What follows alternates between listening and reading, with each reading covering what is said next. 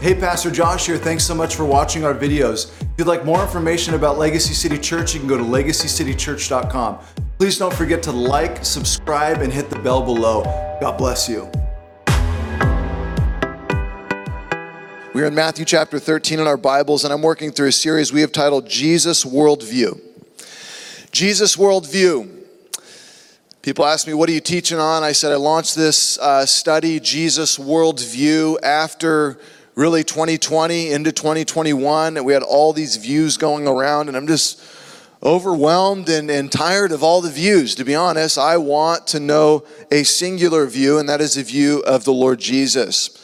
And I'm hoping that it ministers to my views. It helps me see clearly into this world. It helps me see through all the fog of what's going on. Regardless of how you were raised, what you brought, were brought up in, how you were influenced and molded uh, as you were raised, I hope you, as, as I do, desire to see Jesus' worldview the way that he sees the world first and allow that to impact the culture, the neighborhood, the ideas, the influence, the family, the friends that we grew up around. And let Him be dominant. Let Him rule and reign in our lives as Christians. You know what the word Christian means? The word Christian is the word Christ with ens at the end of it. Christ is what word in the Greek or the English? It is the word Messiah. It means Messiah followers or Jesus followers. And we follow his ways, we follow his teachings, we follow his worldview. That's what a Christian is. Uh, Christ is not Jesus' last name, okay? Uh, a lot of people think that. Jesus Christ, that's not his last name. It's not. Um, his, that's, that's title, Messiah. Yeshua, Mashiach. Yeshua, Christos. Uh, Messiah, Yeshua, Jesus. The title of the message today, if you're taking notes, is Sell Everything and Find Life. Sell Everything and Find Life. This is sermon number 59 through the book of Matthew. Heard of a story, maybe you heard about this one. A man was down on his luck. He lost his job. He, his unemployment had ran out and he could not find a job anywhere. One day, a friend says, Hey, Joe, I heard there's some sort of job opening at the zoo. Why don't we check it out? Joe didn't know much about animals, but he was desperate. So the zoo director met Joe at the door with a handshake and he told Joe the job opening had been filled, but there was one job still open. Joe says, What is it? Well, you see, our gorilla died recently and he has our most popular attraction. We need somebody to play a gorilla, put on a gorilla suit, and just stand in the back and you'll do well. Joe says, Well, I can do that. So he puts on the suit the first day. He starts making gorilla noises. He swung around a bit on some vines. Not bad. This went on for a week, and Joe got more and more into his role each day. And one day he was posturing and swinging wildly from the vines, putting on a show like no other. And suddenly he lost control and he sailed over a fence in the air into the lion exhibit next door. Joe was terrified and froze, and the lion looked at him hungrily and started growling closer and closer to Joe. Joe backed up against the wall and started screaming, Oh my God, help me! The lion got right up in his face, to nose to nose, and says, Shut up, stupid, or you get us both killed.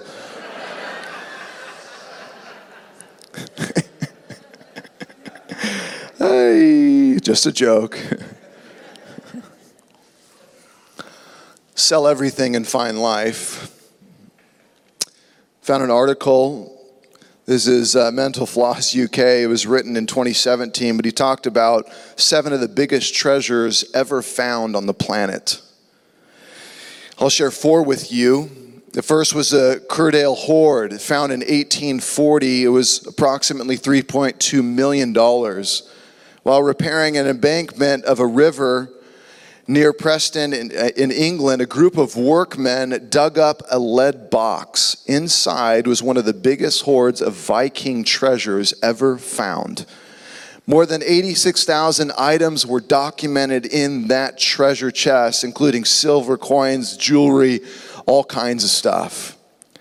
The next was the Hawks, uh, Honks hoard. 1992, they found it. Approximately 3.8 million Having lost his hammer in a field, a farmer named Peter Watling called a friend with a metal detector to help him find it. Instead, he found a treasure.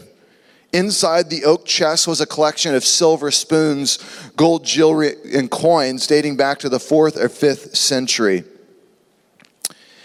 The, the third, this is the Środa treasure, approximately $120 million.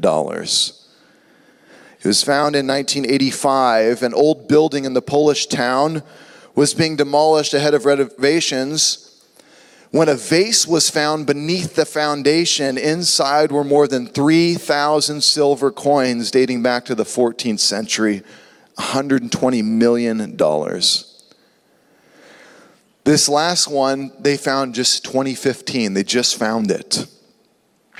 Scuba divers exploring the seabed near the harbor of Caesarea the national park in Israel thought they'd stumbled across a child's toy when they found the first gold coin, scuba divers. But when they saw how many coins there were and looked more closely at the engravings on them, they realized they had found something pretty significant. They reported their find to the Israel Antiquities authorities and returned with metal detectors to search the area more thoroughly. In the end, they found 2,000 coins recovered. And this, they say, is priceless gold coins. Finding treasure still on the earth. Do you know today we have men and women looking for treasures all over the world in relationships, success, money, fame, and power, thinking it will satisfy them? What we will discover today in our text is all the treasure you could ever want is found in a relationship with God. And Jesus talks about it in the parables before us. Everyone's on a treasure hunt. Everyone's trying to figure out their purpose in life. Everyone's trying to make a little more. Everybody's trying to gain a little more. Remember when J.D. Rockefeller was asked how much money was enough? He said just one more dollar. It's a little bit more. And there's something in us, there's drive in us, and I want to encourage you the drive is good, the passion is good. It's awesome that you want to create and build.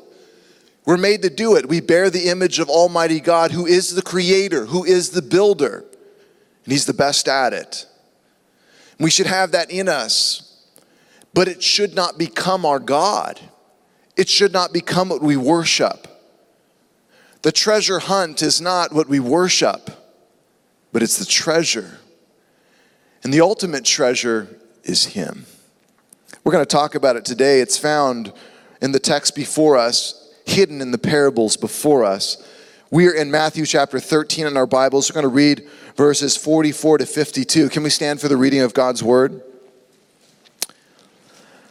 I always like to stand for the reading of God's word to pay honor to Him and to remember whose word we are reading. It's not mine. My words will never change you. Remember that. They will never change you. God's word will transform you forever. It's amazing. You listen to one sermon and read God's word, and all of a sudden it transforms the mind and heart to live a different way, to love a different way, to seek God a different way. It's powerful. Matthew chapter 13, look at verse 44. Jesus says, The kingdom of heaven is like a treasure hidden in a field which a man found and hid again, and from the joy over it, he goes and sells all that he has and buys that field.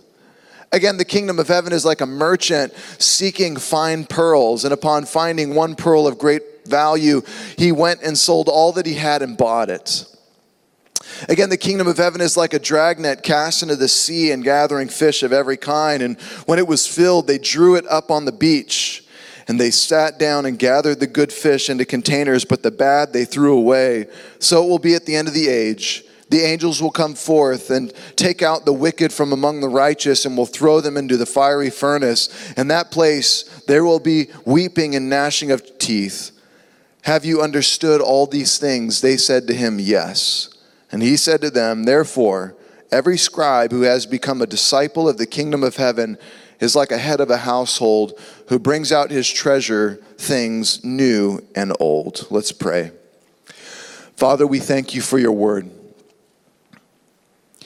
We thank you for your wisdom. We thank you for your treasure. And we're in awe that you would grant us an inheritance that no one can count. That you would bless us and bestow upon us a treasure that no one can fully gather. You give it to us infinitely. It's you. And I pray that us here today, Lord, your church, would find the treasure, would find the treasure in the field once again. That a relationship with you would be renewed. That you would bring those who are far from you close to you in this moment. We ask that your Holy Spirit would speak to us. In Jesus' name we ask it. Amen. You can be seated. Jesus has been speaking in parables to the crowds and saying, Let him who has ears hear. He speaks this way so those who are a part of the kingdom will hear what he is saying, and those who are not will never understand. It's amazing how that works because, again, I've been preaching for about 20 years now. And as I preach, I, I try to preach in such clarity that everyone would understand. For some reason, some their ears open and their eyes open, and they can almost observe spiritually beyond what I'm even saying. And they say, Man, I think you were speaking directly to me. Did you read my mail this week? Were you in my emails? Were you in my DMs? Did you did you see my uh, text messages coming through? No, no. I don't know what's going on, but God does. And he somehow magically speaks through his word and through these messages to impact people's lives. They hear spiritually, they see spiritually, their heart beats spiritually, their mind thinks spiritually. I, I say it's like seeing in color. When you couldn't see in color before, you see all the colors, you see all the texture, you see all that's going on in the painting. Jesus continues to build out pictures of his kingdom and the ones before us today are some of my favorite. Let's look at them closely. Look at verse 44 again. The kingdom of heaven is like a what? A treasure hidden in the field, which a man found and hid again. And from joy over it, he goes and sells all that he has and buys that field. It's one verse. Are you ready? The kingdom of heaven is like a treasure sitting in a field, sitting hidden in a field, which a young man, when he was walking in an open field, about half a mile outside of town, he saw a giant tree. But none others around it, and he decided to go and sit under that tree for a quick rest. And as he sat down, he saw a glimpse of this box out of the corner of his eye in the ground, and the edge of gold was peeking out of the ground, and it was sparkling in the sun. And he ran over to see what it was, and he brushed some of the dirt off the surface, and he realized something was buried. He looked around to see if anybody could see him, and no one was there, so he started to dig around the box with his hands. And as he dug, he could see the gold framing around the old treasure chest. He grabbed the handles and he pulled it up. And in amazement, he saw a gold plated tree on the front of this box. And the box had two latches on it, and he unhinged them and he opened the box. And as he opened it, behold, a treasure like no one has ever seen. The sun flashed on the diamonds and rubies and sapphires and emeralds the size of a man's fist. The box was filled with precious gems and gold and silver. The man froze just staring at what he had found, and he quickly closed the box and he latched it up and he put it back in the ground and he buried it as fast as he could.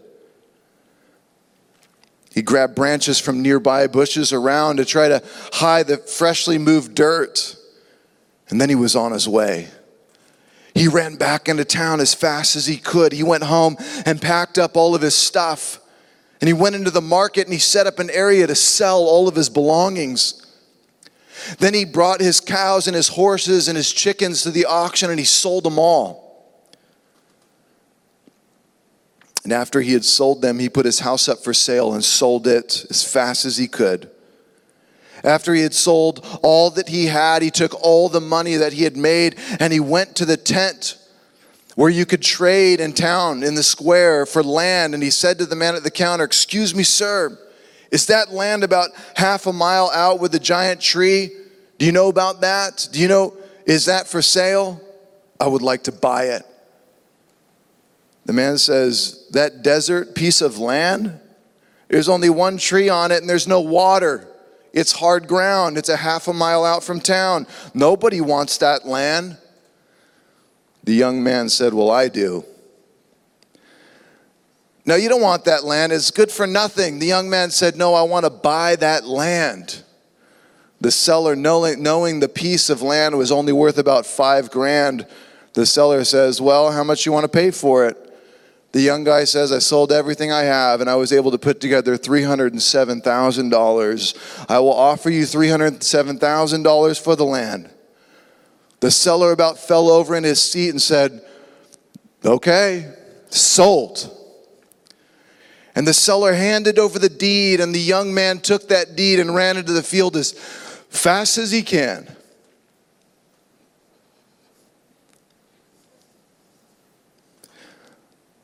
And as he's running, tears of joy started running down his face because he realized he had bought the land. He realized he had purchased the land that had the priceless treasure of precious gems and silver and gold, which no one had ever seen. It was his.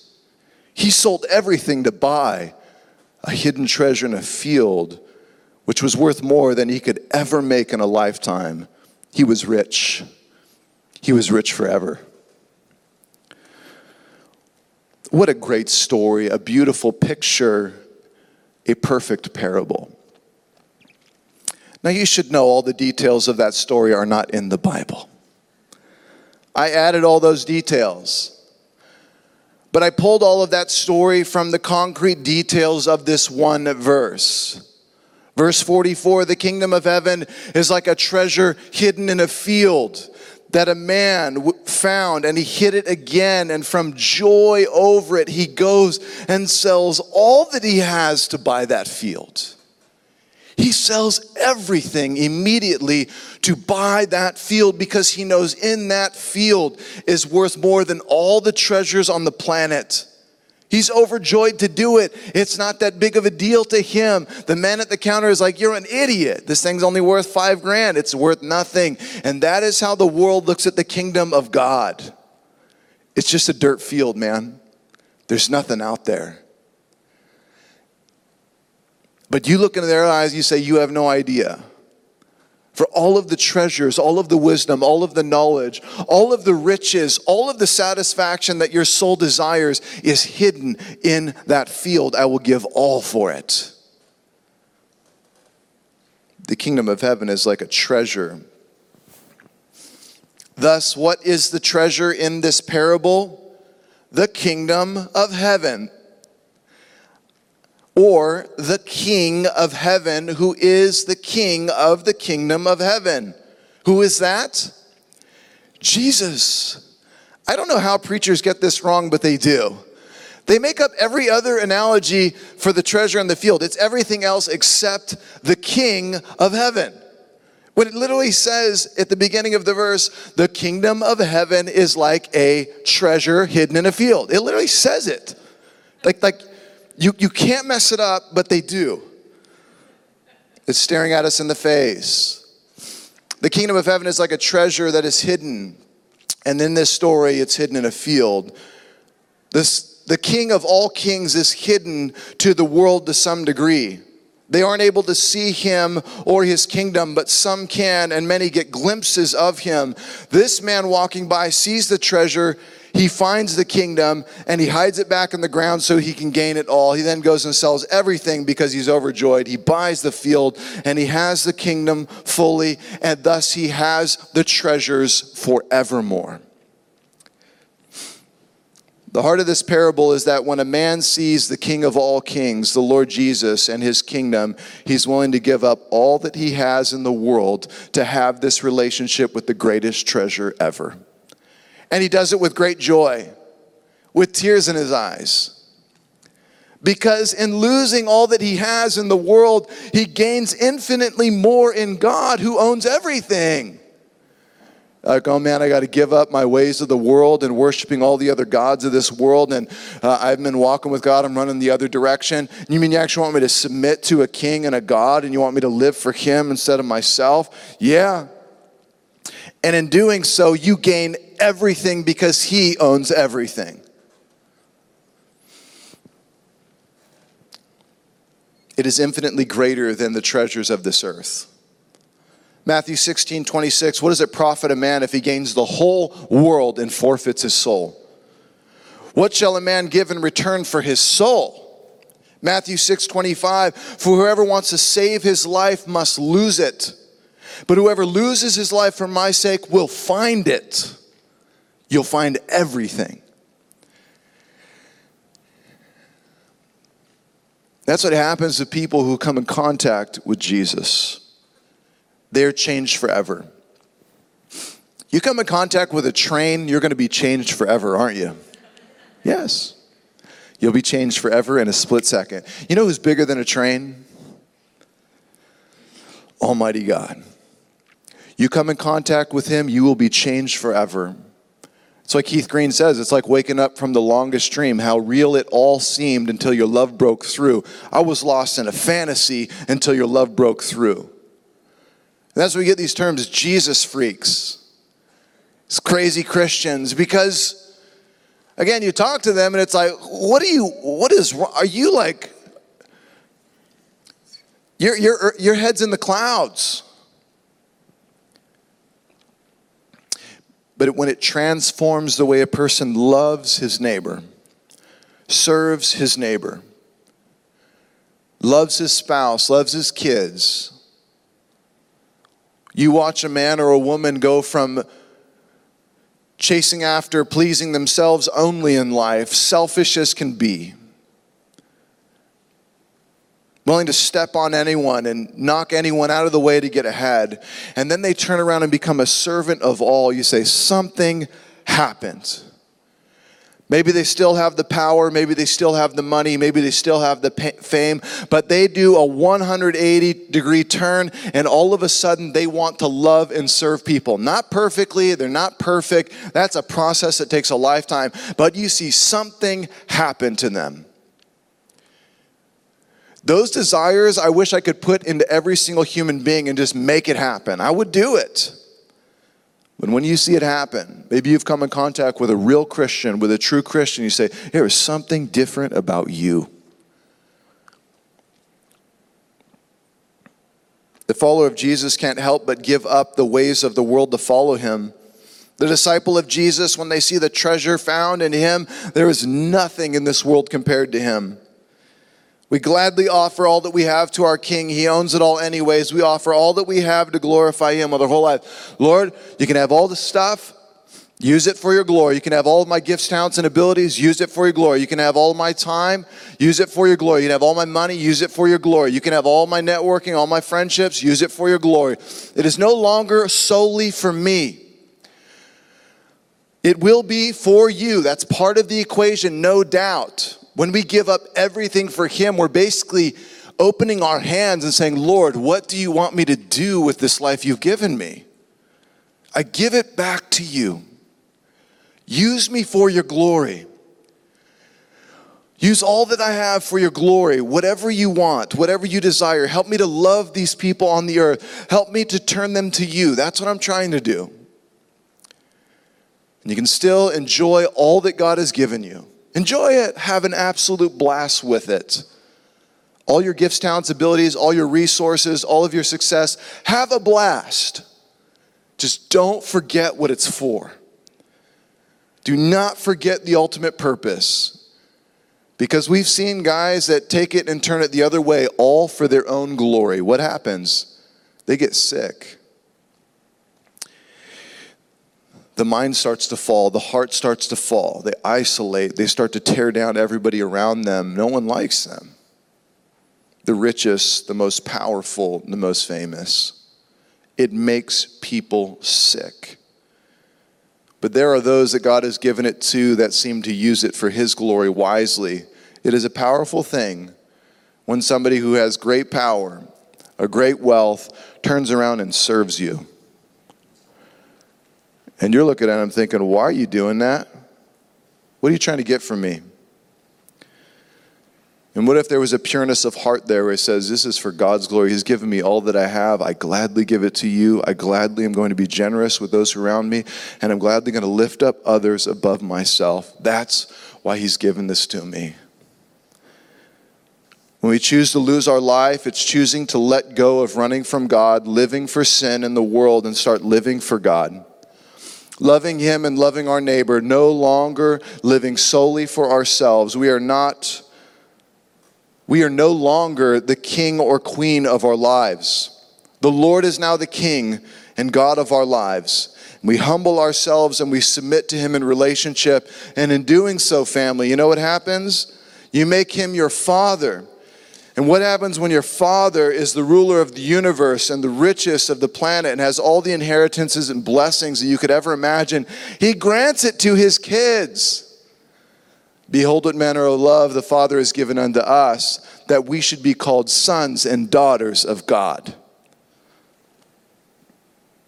Colossians 2 2, Paul writes, I want them to be encouraged and knit together by strong ties of love.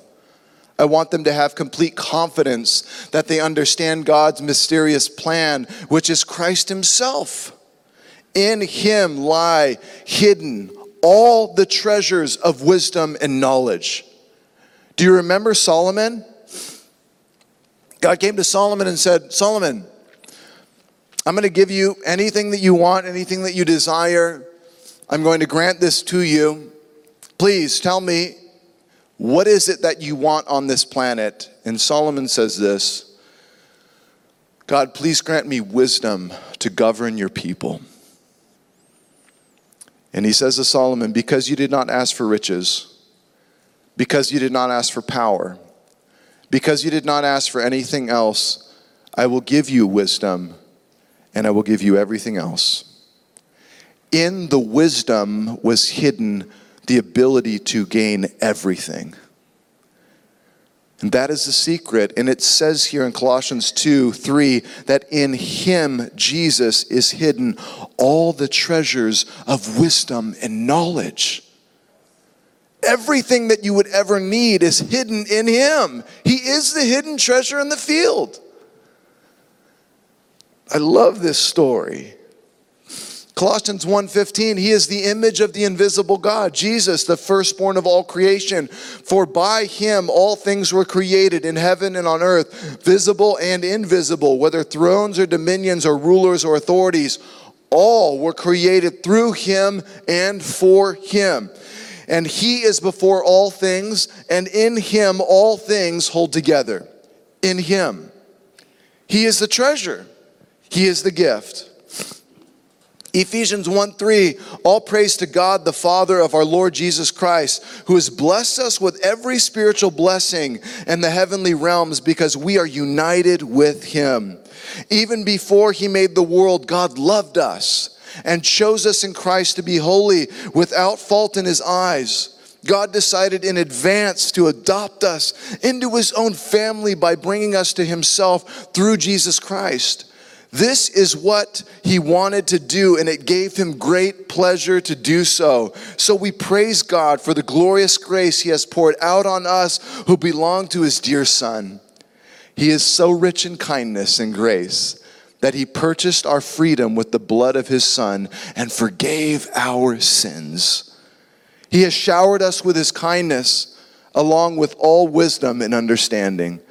That is Ephesians chapter 1, verse 3 to 8 powerful text. All the treasure a man is looking for in this world is found in King Jesus. Men want to be freed from their guilt of sin. They want peace when they die, and they want joy while they live. It's all found in Him. He is the treasure you're seeking. He is the final stop and final destination. And that treasure has an infinite bottom. You keep digging and you keep digging in there, and you cannot believe what you keep finding. The treasures that I found in just the small 20 years of walking with God, I cannot believe. I'm very thankful for the treasures of wisdom and knowledge that He's given to me little by little, little grains. I, I, I have a pretty thick head here. I'm a bit stubborn. I got to learn the hard way. But God, in His grace, has been patient with me. Where would I be? Where would we be had we not found the treasure hidden in the field? Some of you, maybe you're finding that treasure hidden in the field today. In Jesus' name, dig it up, sell everything, buy the field, find the treasure, and have life forevermore. Jesus gives another picture in verse 45. Look at your text. Again, the kingdom of heaven is like a merchant seeking fine pearls. Upon finding one pearl of great value, he went and sold all that he had and bought it. Man, you've been down in the jewelry district here in LA? That's fun. Like, I can't, can't believe there can be this many diamonds in like one place. This is wild. The jewelry district is incredible. The kingdom of heaven is like a merchant, a buyer, looking for rare, valuable pearls. He travels everywhere going to auctions looking for these super rare, valuable pearls. And one day he sits down at an auction in a small town, and the pearl of all pearls is sitting there on display to be auctioned off the next day. It's just about the size of an egg. But it's not just the size of this pearl. That's not what caught him. It was the depth of it. Almost transparent with perfect pearl glaze and glow. Swirls of gold and silver in it. When you look into it, as the sun hits it, it has a special luminance and glow. Nothing like he has ever seen in his life. It's almost magical. He immediately leaves the jewelry market in town to run and sell everything he has. He sells all of his bags of diamonds, all of his precious gems, all of his bags of gold and silver, even the hat on his head, he sells to pull together as much money as he can. He gets to the auction early the next morning, nervous but hopeful he just might win this precious pearl. The auction begins. Starting bid is 10,000, then 20, then 30, then 40, then 50, 100K. The man froze. He sees the price going up quickly and he yells out, 1.1 million. It's all I have. And the room goes silent. And the auctioneer waits and waits, going once, going twice, and tears start to roll down the man's face in great joy. And the auctioneer yells, Sold! Sold to the man in the third row. The man knew he had found the pearl of all pearls, the pearl of greatest prices. Nothing on the earth as special as that one great pearl. This is the kingdom. When a man or woman finds Jesus, they can't help but give the highest bid. I bid everything that I have. Everything. Lord, I give you my life. You have given me everything. How can I not give back to you? Romans 5 8. When we were utterly helpless, verse 6, Christ came just at the right time and died for us sinners. Now, most people would not be willing to die for an upright person, though someone might be perhaps willing to die for a person who is especially good. But God showed his great love for us by sending Christ to die for us while we were still sinning. While we were still sinning. He's given us everything. You see, this is the difference between Christianity, true Christianity, and every other religion on the planet. Every other religion on the planet, you know, they tell you do this, do this, do this, do this, do this, do this, do this, do that thing, this thing, that thing five times a day, knock on those doors, go on this mission trip for two years. You got to travel to that place, you got to go to that temple, you got to do this, talk to that monk, you got to do this, this, this, this, this. Then you will obtain. You know what Christianity says? You do nothing except for believe on me that I have done everything for you and I grant you heaven. Forgive your sin and pour out blessings upon you as if you are my child forever. And that person turns around and says, God, then I give you everything. I gladly will do this, this, this, this, this, this, this, this, this, this, this. I want to give you everything for the rest of my life because you have given me everything up front.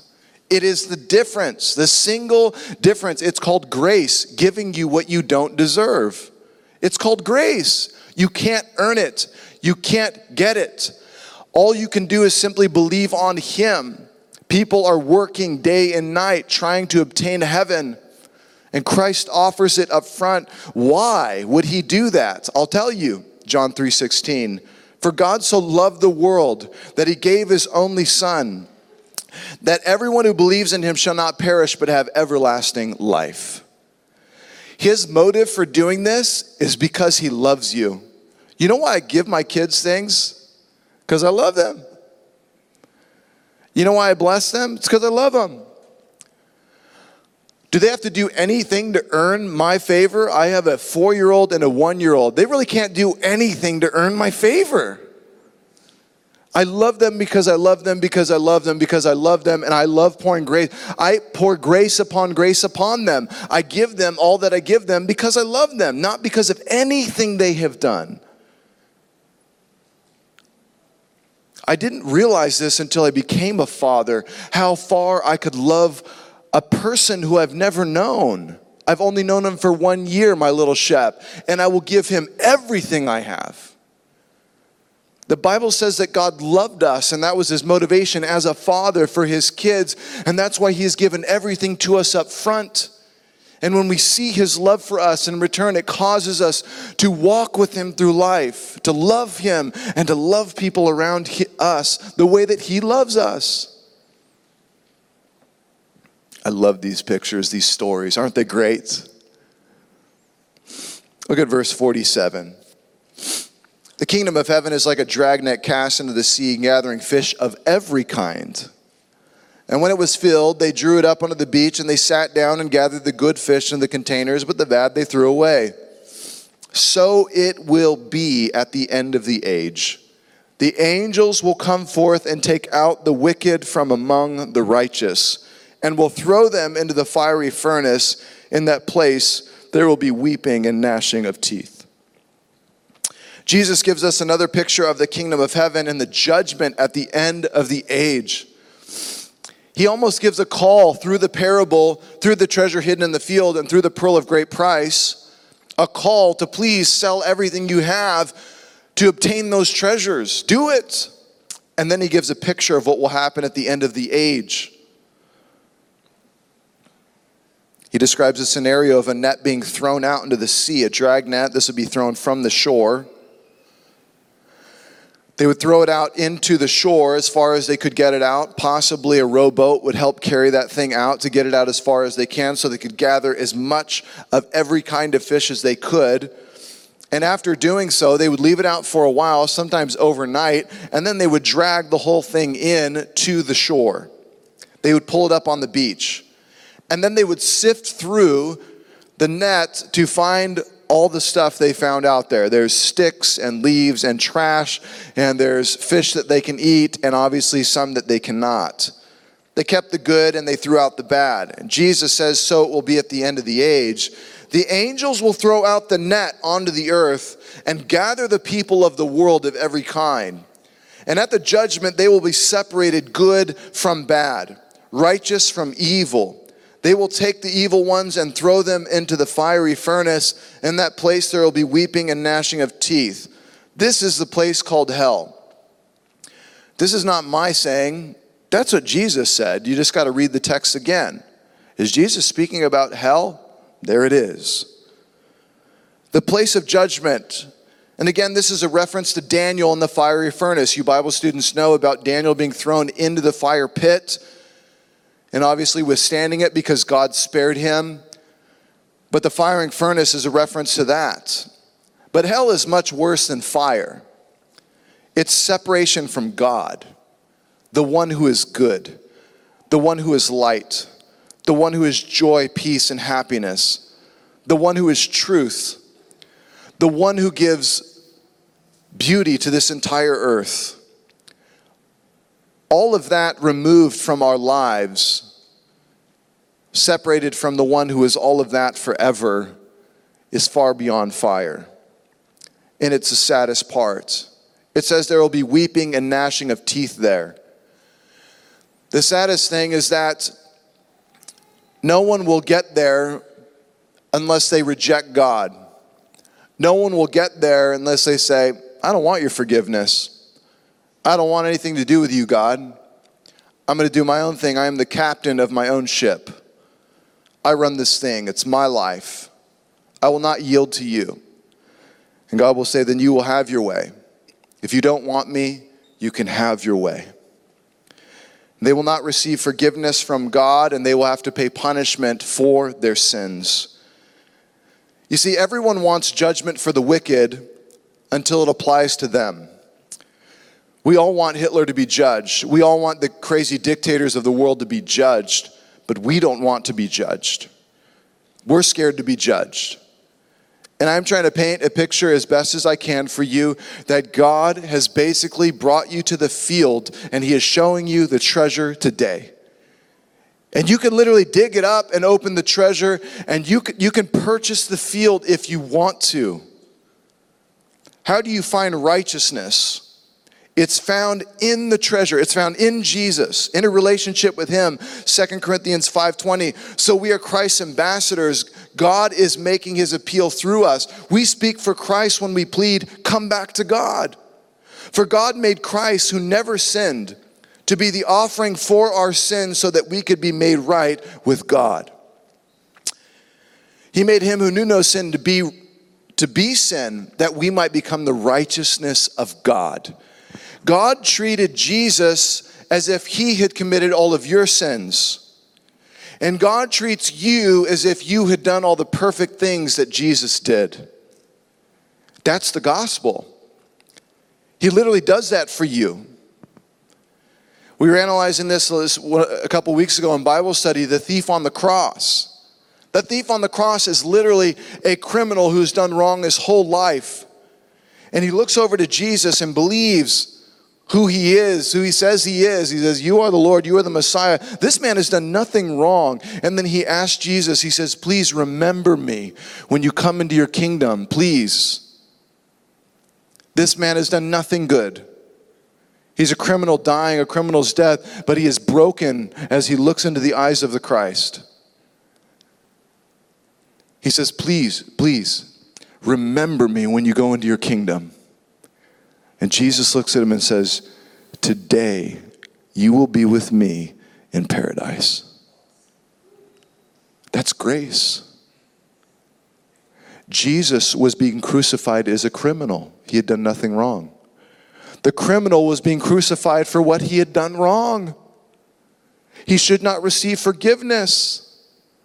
But Christ gives him forgiveness and grace and blessing in that moment because he yielded himself to the Lord. The guy on the other side of the Lord said, Why don't you take yourself down and save us too? What are you doing? He missed the whole thing. Jesus then asked the disciples as we close, Have you understood all these things? Have you understood all these things? And they said to him, Yes, we do. And he said to them, Therefore, every scribe who has become a disciple of the kingdom of heaven is like a head of a household who brings out his treasure, things new and old. Jesus is talking to the disciples, tells them all these things, and he says, Do you understand? Yes, we do. He says, Well, the scribe, the scholar, the Bible student is like someone who is the head of a household, patriarch, matriarch, head of a household, who understands the old and the new. He's speaking and referencing to the Old Testament law that all of the Old Testament ways and teachings, all of the treasures of old, point to the Messiah, point to Jesus. All the temple, all the sacrifices, all the law of the Old Testament, the whole shebang points to the Messiah who is to come. When that Messiah comes, he is going to be king. The Messiah, the Savior they've always, well, they've hoped for, but not the one they've always wanted. They wanted a political leader. Jesus said, I didn't come to save you from the politics. I came to save you from your sins and from death, because those are far greater.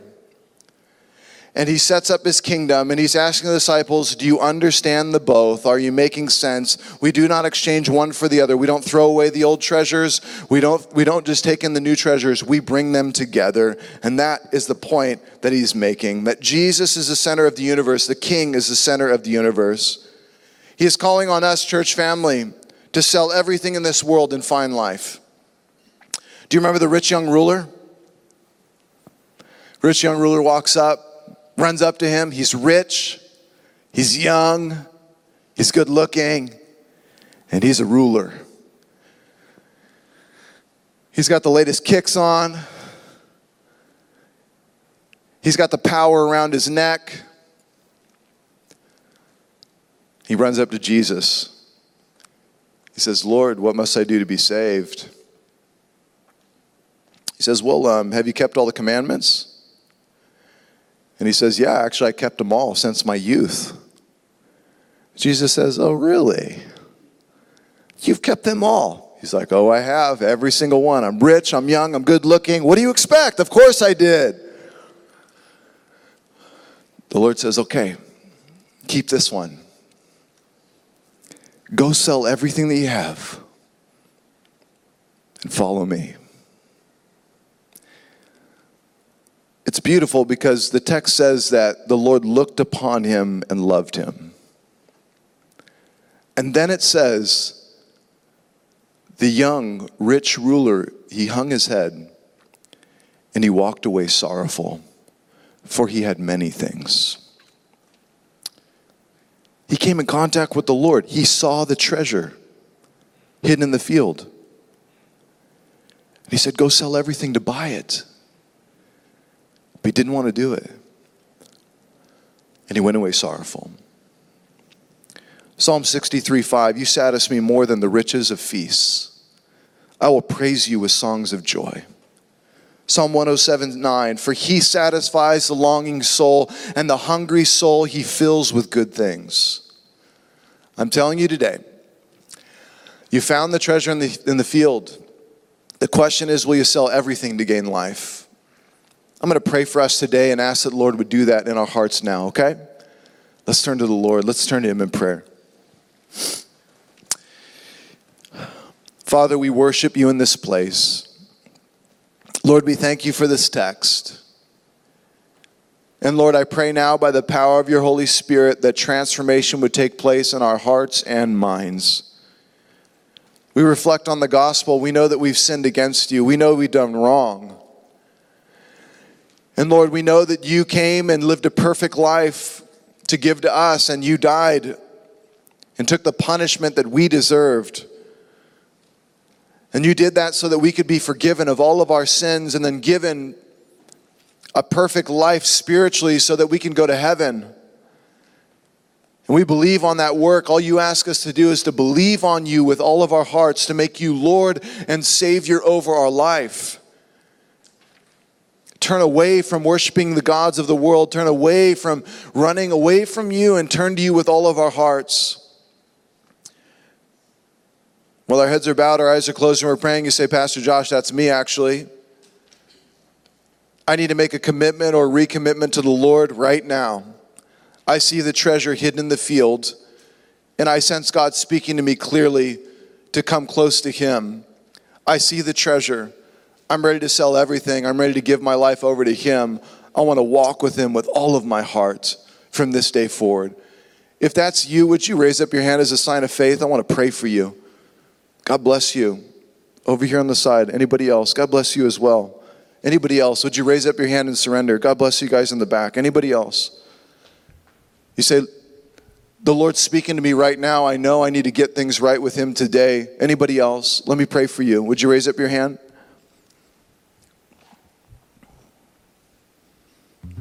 God bless all of you there in the back. God bless you. Father, I pray for all of these hands raised as they're making decisions in their hearts and minds right now that you would seal that act of faith, that you would save now, that you would raise them to life, you would give them the gift of heaven, you would forgive them of their sins, you would help them to walk in newness of life from this day forward. All things have passed away. Behold, all things are becoming new. I pray for them, Lord, as they call upon you as Lord and Savior, that they would repent and turn away from sins and the ways of the past and turn to you now with all of their hearts, and you'd help them to walk with you, love you, start loving people for your glory. Bless them, seal it in them in Jesus' name. And Father, I pray for the rest of us. As we offer you our hearts and minds, Lord, we do it again in faith. And we ask that you would fill us.